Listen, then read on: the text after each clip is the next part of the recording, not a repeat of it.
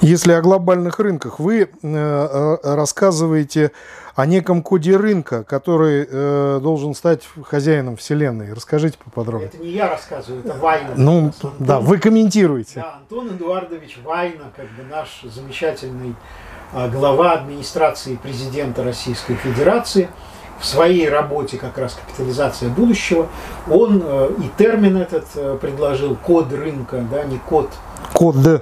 да, код рынка. Вот, э, там, конечно, очень сложно, у него язык очень такой витиеватый, полный э, таких э, непрозрачных терминов. Вот, и он, поскольку тоже прошел через вот эти кружки методологов, он привык изъясняться как бы на том языке, на котором они понимают, но... Друг друга. Да, плебс не должен это все понимать. Вот, но тем не менее, там, э, э, исходя из этой работы и работ его соавтора, который э, соавтор его продолжает публиковаться, значит, Логинов такой, да, а заместитель, по-моему, директора исследования проблем рынка Академии, Российской Академии Наук. Вот, так вот, и там они как раз говорят о том, что э, если все кодируется и все протоколируется, э, и мы можем э, все процессы, как бы, которые происходят, таким образом описать, описать вот через эти коды, то значит, э, при том, что если мы сможем это все контролировать полностью да, и управлять этим, то вот мы и получаем некий код рынка, который то есть мы можем, грубо говоря, это будущее продать. Мы можем продать фьючерсы на это будущее, можем за этим заработать. И вот, собственно говоря, вот, э, вот идеология такая. Но надо сказать, что хотя термин код рынка я увидел только в работе Вайна, но примерно тоже тем же самым занимаются вот эти компании Google и Facebook, которые продают наше будущее, которые продают, ставят на определенное поведение, по, по сути дела. В общем, они, конечно, занимаются торговлей фьючерсами на человеческое поведение уже, ну, как минимум лет 10. То есть где-то начиная с ну, вот, начала десятых годов. Скажите, пожалуйста, возможен ли некий конфликт элит – ну, некие старые элиты, и, и к ним на смену стучатся э, как бы новые цифровые люди, новые цифровые монстры, может быть. Да, я их называю цифровые волки. И действительно, ну, цифровые волки еще пока в моем представлении не осознали своей роли. То есть вот эти вот э, люди из высших эшелонов власти, э, они еще не являются цифровыми волками? Нет, нет, нет, конечно. Даже вот э, ошибочно думать было бы, что, например, Греф или Чубайс или там Кириенко или э, да даже Песков, там, да, спецпредставитель президента по вопросам цифровизации, что они являются цифровыми волками. Ведь э, они представители старой элиты все-таки, да. То есть это те люди, которые ну, определенные, э, определ, э, обладают определенным бэкграундом, определенным воспитанием, определенными остатками этики. То есть там ну, у них своя, понятно, мораль, этика, там, которая э, просто с, ну, для своих там как бы... Ну, деформированные. Да, для своих одно, для другого, других людей другое но все-таки есть какие-то правила, по которым они играют, и они привыкли играть по этим правилам, они играли по ним еще и в 90-е годы, продолжают играть сейчас. Вот, ну, там Песков, допустим, помоложе, может быть, но тоже он все, все-таки подключен к этому тоже элитному механизму, у них свои, как бы, дела. И э, у них свои э, также своя мечта, свои какие-то установки, там, да, а, свои э, методы взаимодействия, коммуникации и так далее. Да? То есть они все-таки относятся к... И потом, э, понимаете, у них нету такого идеологии, на мой взгляд, да, у них нету идеологического заряда. То есть они, мне кажется, вот перечисленные мною люди и многие другие такого же плана, да, они, э, у них нет идеологии, они, э, их, если можно назвать идеологией деньги, да, власть, ну, как бы вот это, да, то есть они не эм, заряжены. Они, например, если им предложить полностью вообще развернуться на 180 градусов, но при этом ты, допустим, получишь должность министра, или, ну, как бы, если ты уже министр, то премьер-министра, там, да, то он на это пойдет, мне кажется, да, вот ему дадут такое поручение, и он э, вот в старой такой парадигме он будет, э, просто это будет карьерный некий элитный рост. Вот. И э, у них, э, э, поэтому у них как бы меньше энергии, энергетика не так сильна, потому что их можно купить, это фактически то, что я здесь описываю, это описание такой типичной олигархии, поздней уже, которые, вот я даже называю их кубикуларии, это вот э, слово э, из э, истории Древней Византии, то есть кубикулы это были спальни или комнаты, и кубикуларии это спальники. То есть это люди, которые э, занимались императорскими спальнями, как правило, это были евнухи, вот, которых кастрировали, чтобы они там, да, занимались там женами, наложницами и так далее, там, и вот этими делами, да. И э, они, как известно, были очень, э, ну, концентрировали большую власть, влияние, порой управляли Византией там определенные периоды. Вот. Но они, у них, э, их идея была в том, чтобы накопить больше богатств, собрать там больше власти и все. Они как бы не особенно больше не, не, они не были, например, заинтересованы в том, чтобы завоевать территорию, чтобы распространить влияние вот э, самой государства, то есть это все было чуждо им. Вот. А вот то, что я называю вот этими цифровыми волками, то есть те люди, которые э, идут на смену, они, ну, во-первых, как правило, э, разделяют всей душой вот эти вот идеи трансгуманизма, разделяют это как идеологию, то есть они реально вот верят во все это, во все эти тезисы. Они реально верят в то, что там, ну, можно достичь бессмертия, что э, и для этого можно там, что человек не обладает свободой воли, не обладает э, сознанием, что это фактически животное и машина, поэтому от него можно избавиться. То есть они готовы губить людей в любых э, количествах просто ради продвижения э, каких-то своих идей.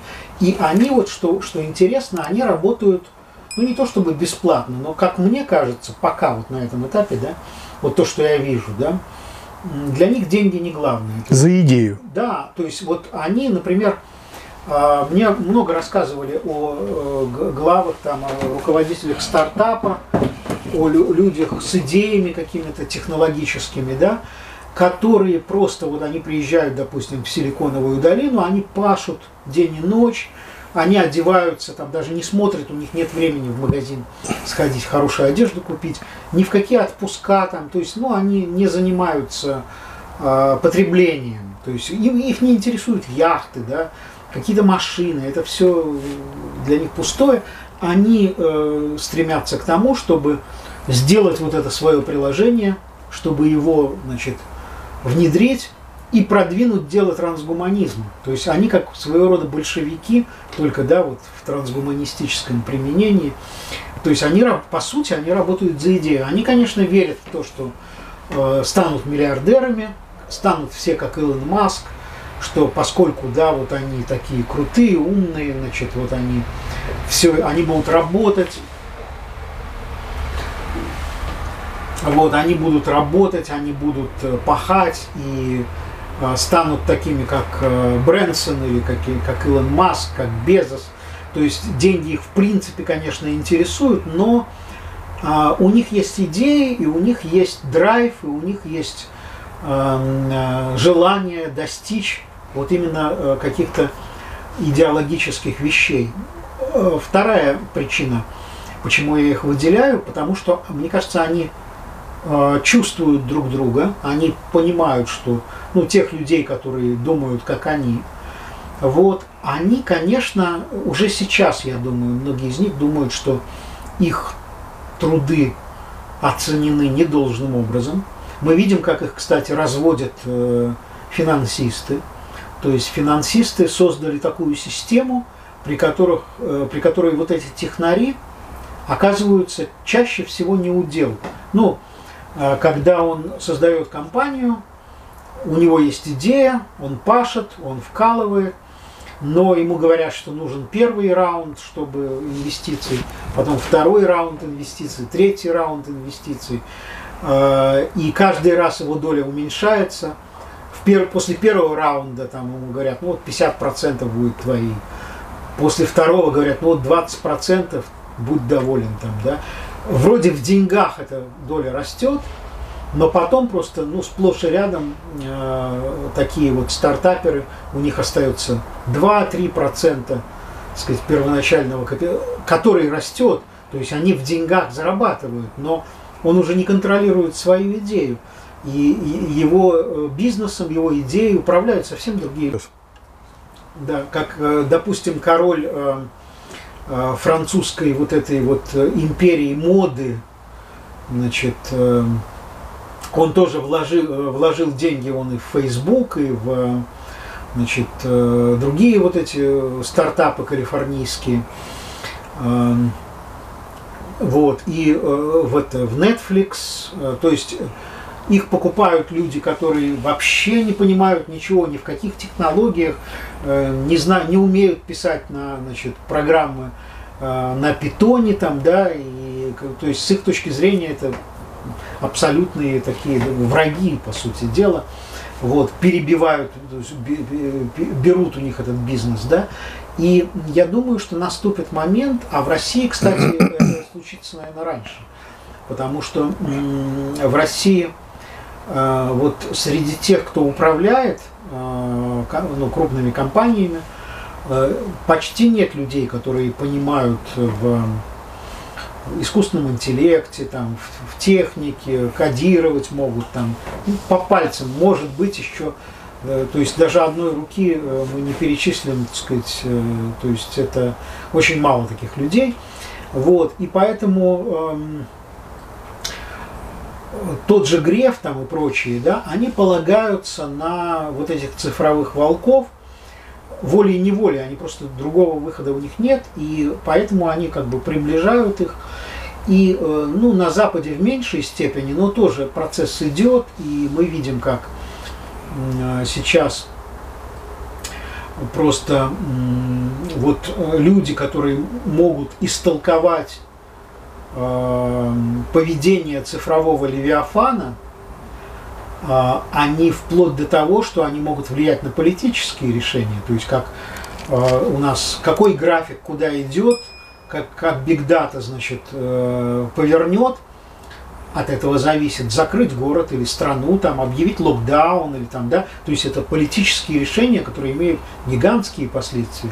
И в этих политических решениях политики и крупные бизнесмены, они должны полагаться вот на этих технических, на этих технарей, которые чувствуют уже сейчас себя отодвинутыми, обиженными и так далее. Да? Между э, этими слоями неизбежен конфликт, потому что одни вялые, значит, уже э, присыщенные. присыщенные, неэнергичные и не очень-то понимающие в этом.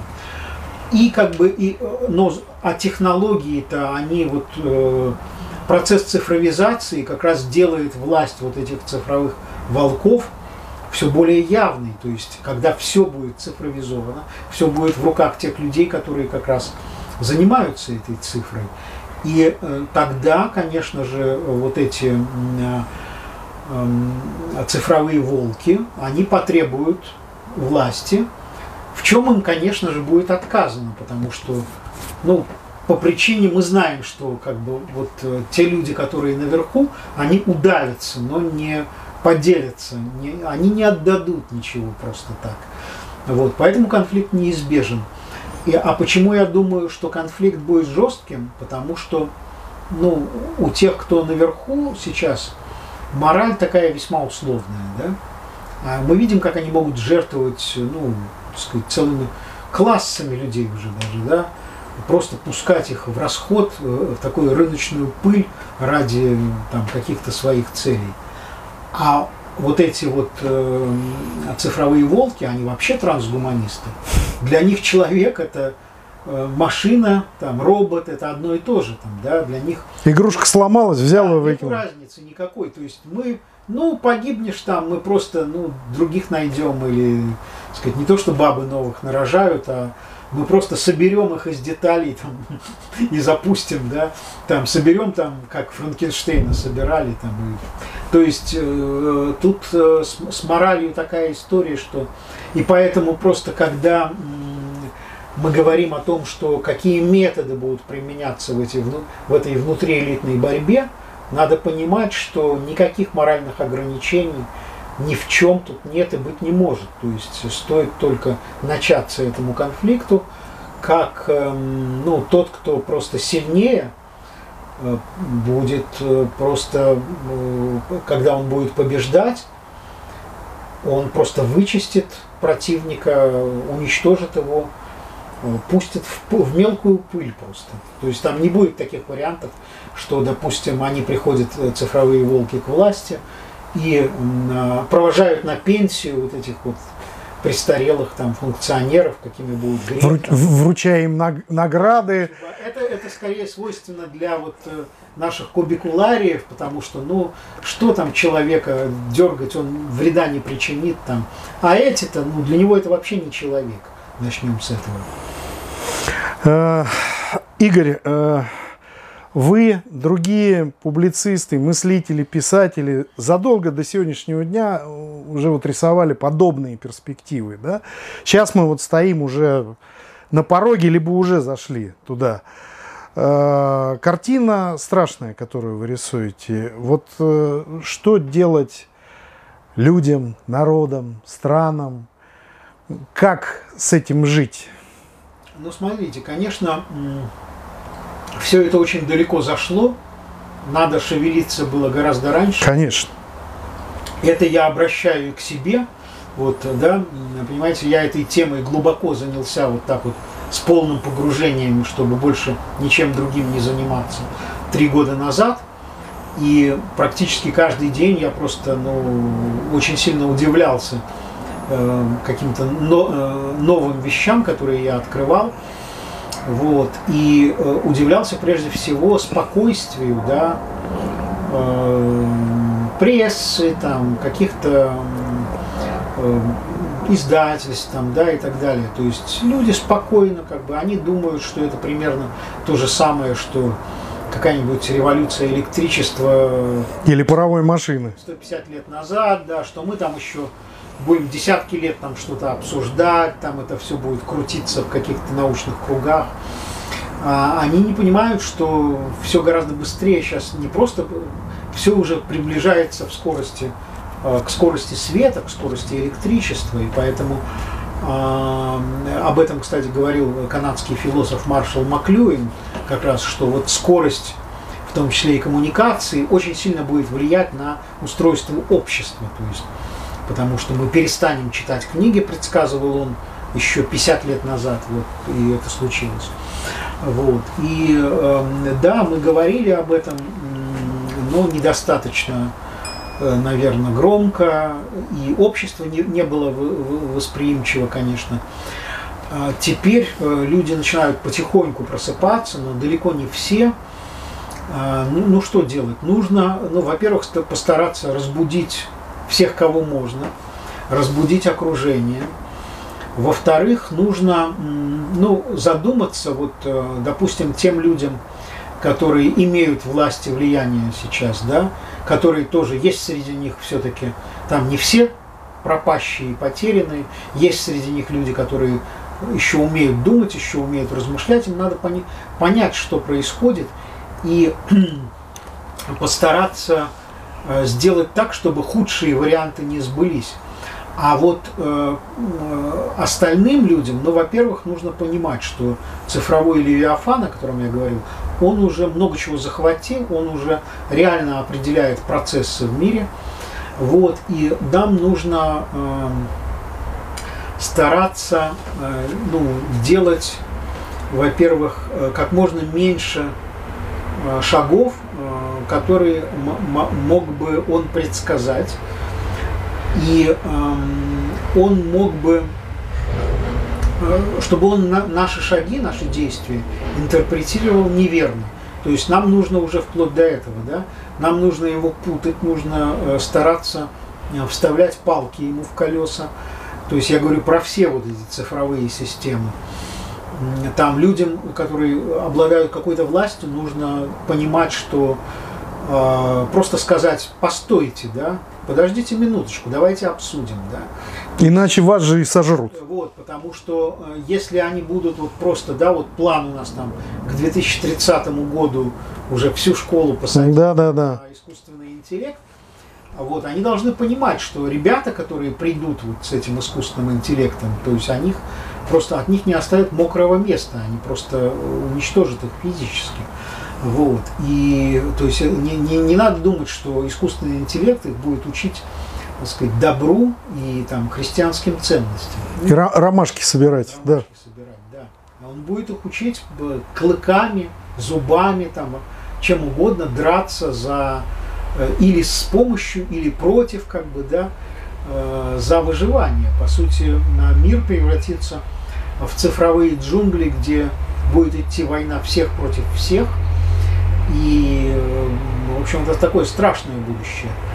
Э, люди, которые, э, ну, работники СМИ, там, да, это все, все, все люди должны это понимать отчетливо, да, и э, нужно, э, кроме этого, стараться э, просвещаться самим, стараться э, как бы развивать вот этот мускул принятия решений, потому что, кстати говоря, я убежден, что а, перевод вот этот очень быстрый, тотальный, а, все в цифру, он, конечно, приведет к таким, еще вот мы э, по эпидемии этой, мы видим, к чему это уже можно Нет, объяснить. Но это так, да? так называемая эпидемия, так насколько я, я понимаю, ускорила эти процессы.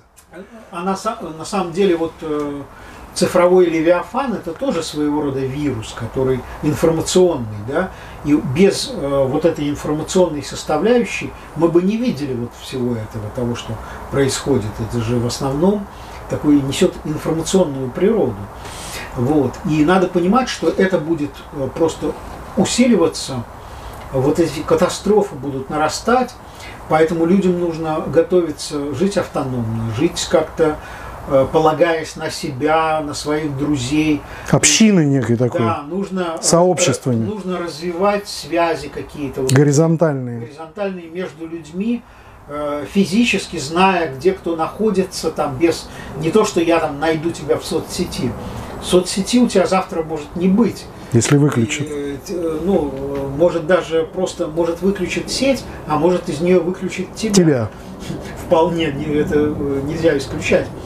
Вот. И поэтому а, нужно а, сейчас, как я считаю, такая задача стоит, в принципе, выжить и пережить, и э, как-то постараться э, Левиафана этого приостановить, потому что катаклизмы, во-первых, которые последуют, э, и да и в самом Левиафане там он пойдет немножко в разнос когда он не будет приносить должных результатов, и, э, а вот те люди, которые будут им управлять, они будут, соответственно, потеряют, а, тоже постепенно потеряют возможность контролировать будущее. То есть в итоге вот система эта потихоньку начнет разваливаться, обваливаться. И чем сильнее будет саботаж, тем быстрее, тем сильнее она будет разваливаться. Вот, поэтому, э, а другого варианта у нас нет. У нас нету вот если рассмотреть вариант, что мы все включимся там со всей силы в цифровизацию и, наконец, там будем такими, какими нас хотят видеть трансгуманисты, то это вариант э, самоубийства человечества, потому что э, если мы под этим подпишемся, то действительно э, из нас практически извлекут душу, значит, нас полностью кастрируют в вот в таком духовном, духовном смысле. Нас э, сделают машинами, которые не могут сами принимать решения, вообще никакие, из-за себя даже. В том числе решения, допустим, э, там, ну, найти партнера, там, мужа или жену, даже вплоть до этого это будет э, через роевое сознание нам диктовать Левиафан. Вот, мы даже этого не сможем сделать. Поэтому, если мы такими станем, то э, утратив вот этот мускул принятия решений, то человечество и Земля, э, несомненно, очень быстро столкнется с каким-то глобальным вызовом, с кризисом. Погода, что угодно может случиться, там астероид упал, или э, экономический вдруг коллапс. Левиафан, как бы, который, да, все-таки он не, не идеален, да. Код, прямо, код до рынка не сработал. Да, прям, прямо скажем, кстати, ну это отдельная тема, можно показать, вот я в своих книгах это показываю, кстати, что э, машина ошибается отнюдь не реже, чем Конечно. То есть она будет допускать еще ого-го какие ошибки, и мы это видим по этому так называемому э, сказать, ковиду, да, что э, как раз э, вот эти прогнозы, базирующиеся на больших данных, о миллионах смертей там, и так далее, в прошлом году они же не оправдались. Вот. И таких ошибок будет масса, и просто, а если, то есть сейчас есть люди, которые, если что, могут компенсировать эти ошибки, а если, не дай бог, речь зайдет о войне между странами с применением систем искусственного интеллекта, и если это полностью будет дано на откуп этим системам, а это будет дано, если, если даже военные у нас станут такими биороботами, то тогда мы просто неизбежно в какой-то момент самоуничтожимся. То есть нам вот, вот это, здесь нам нужно просто сказать, э, э, обнести вот эту зону красной ленточкой, то есть туда идти не надо.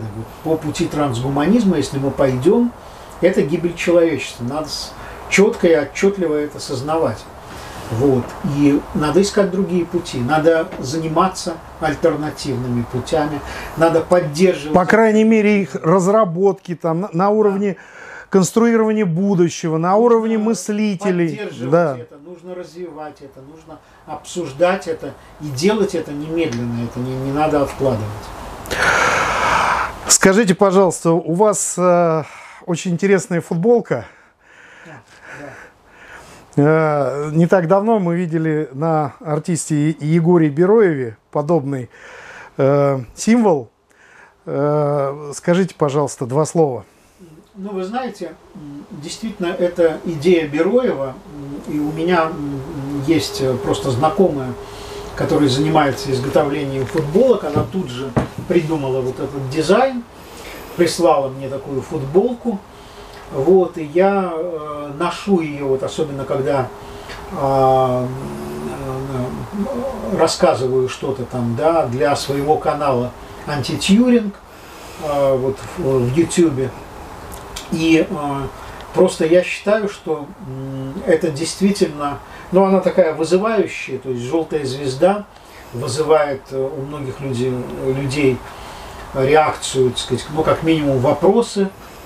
А, и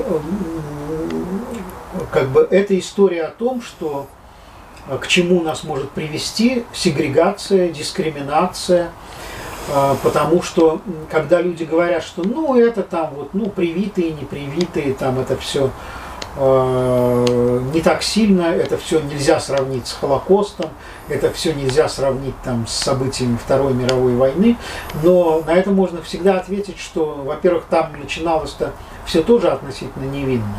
Да, просто людям говорили, что ну вот в какие-то часы вы не можете ходить в такие-то рестораны. Ну, примерно как у нас сейчас. То есть начало было очень схожим.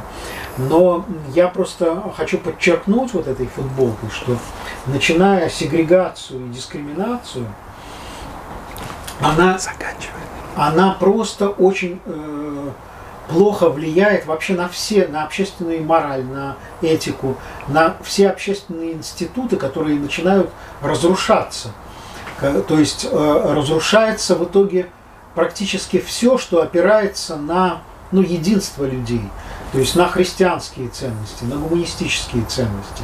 То есть и это, как ни странно, вот даже науки касается, это касается даже военных, это касается институтов государства и общества. То есть если мы начнем идти по пути сегрегации, мы очень плохо кончим и очень быстро. Большое спасибо за интересную беседу. Игорь, я напоминаю, что сегодня мы в гостях у Игоря Шнуренко, писателя, автора книг по искусственному интеллекту. Всего вам доброго. Спасибо за внимание.